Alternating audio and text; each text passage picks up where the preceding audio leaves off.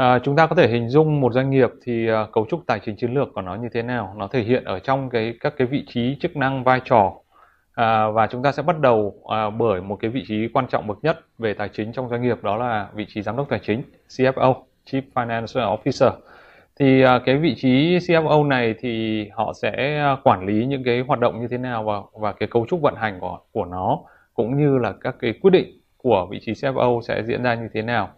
thì chúng ta có thể chia thành à, uh, 3 phần. Uh, phần thứ nhất đó là liên quan đến các cái vấn đề về báo cáo. CFO sẽ quản lý uh, uh, kế toán trưởng chẳng hạn thì sẽ chịu trách nhiệm liên quan đến báo cáo. Thì uh, báo cáo thì sẽ lập báo cáo tài chính uh, theo các cái chuẩn mực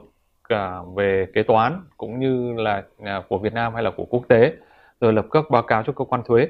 Thì cái uh, vai trò này uh, CFO sẽ um, sẽ quản lý những người mà chuyên gia lập báo cáo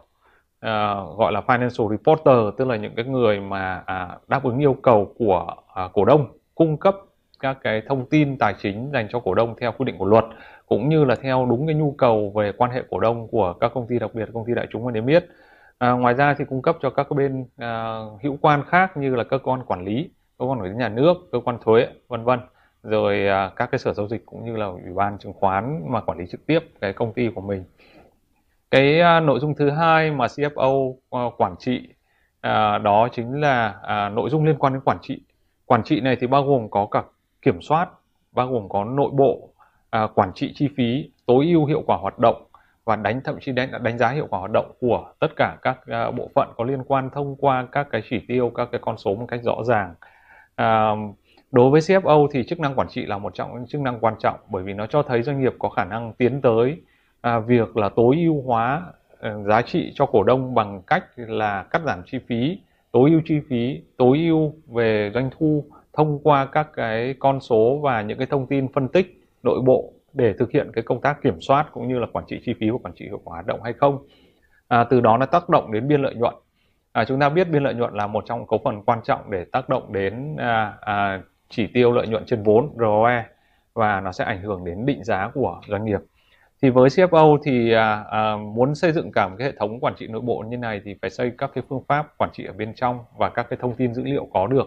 nó không chỉ giúp cho CFO mà nó còn giúp cho tất cả các nhà quản lý bao gồm có CEO, COO, CMO hay là các cái uh, trưởng phòng ban có thể xây dựng được cái hệ thống quản trị riêng cho mình. Đấy là nội dung thứ hai. Và trong cái phần nội dung thứ hai này thực sự là các doanh nghiệp nào trong cái giai đoạn khó khăn như thế này mà họ có xây dựng một hệ thống quản trị lõi tốt thì là một cái nền tảng cơ bản để doanh nghiệp có thể vượt qua những giai đoạn khó khăn và có thể đi tắt đón đầu khi thị trường phục hồi và vượt qua các cái đối thủ cạnh tranh của mình. Cái nội dung thứ ba đó là cái nội dung rất quan trọng của chúng ta đó là nội dung về nguồn vốn. À, trong doanh nghiệp hay gọi là corporate treasury thì à, nó có ba cái chức năng chính. À, chức năng đầu tiên là tìm vốn tiếng anh là financing thứ hai là đầu tư à, investing và thứ ba là phân chia các cái kết quả kinh doanh à, gọi là distributing. Thì à, nói một cách à, ngắn gọn thì tôi sẽ dùng như thế này tức là à, tìm tiền à, chi tiền và chia tiền tức là tìm nguồn vốn tức là đi tìm các cái nguồn tiền khác nhau và chúng ta có các cái cấu trúc vốn ở trong cái phần tiếp theo nó sẽ đặc biệt quan trọng đối với chúng ta khi thực hiện phân tích và đánh giá tài chính của một doanh nghiệp.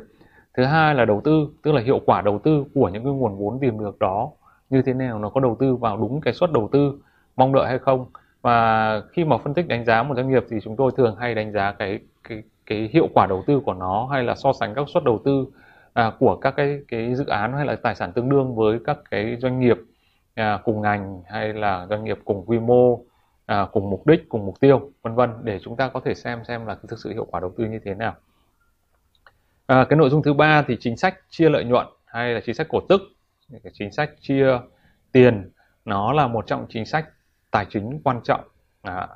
và trong cái cái khung mà để đạt được cấu trúc vốn tối ưu ở các phần sau mà các bạn xem thì à, chúng ta sẽ thấy rằng là cái chính sách chia thưởng này chia lợi nhuận này nó cũng sẽ là một trong những phần quan trọng trong cái việc là điều tiết cái nguồn tiền. Nếu chúng ta có dư tiền dư dòng tiền tự do thì chúng ta sẽ tính đến cái chuyện là chia à, chia cổ tức. À, và nếu như chúng ta không có nhu cầu sử dụng cái dòng tiền tự do đấy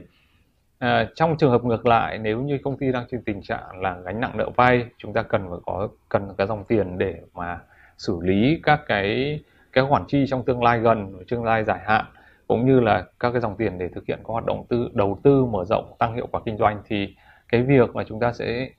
kiểm soát cái dòng tiền là chi từ cổ chi cổ tức chi uh, chi thưởng nó sẽ là một trong những cái điều kiện quan trọng cho CFO trong cái việc xây dựng cái chiến lược nguồn vốn chung cho doanh nghiệp.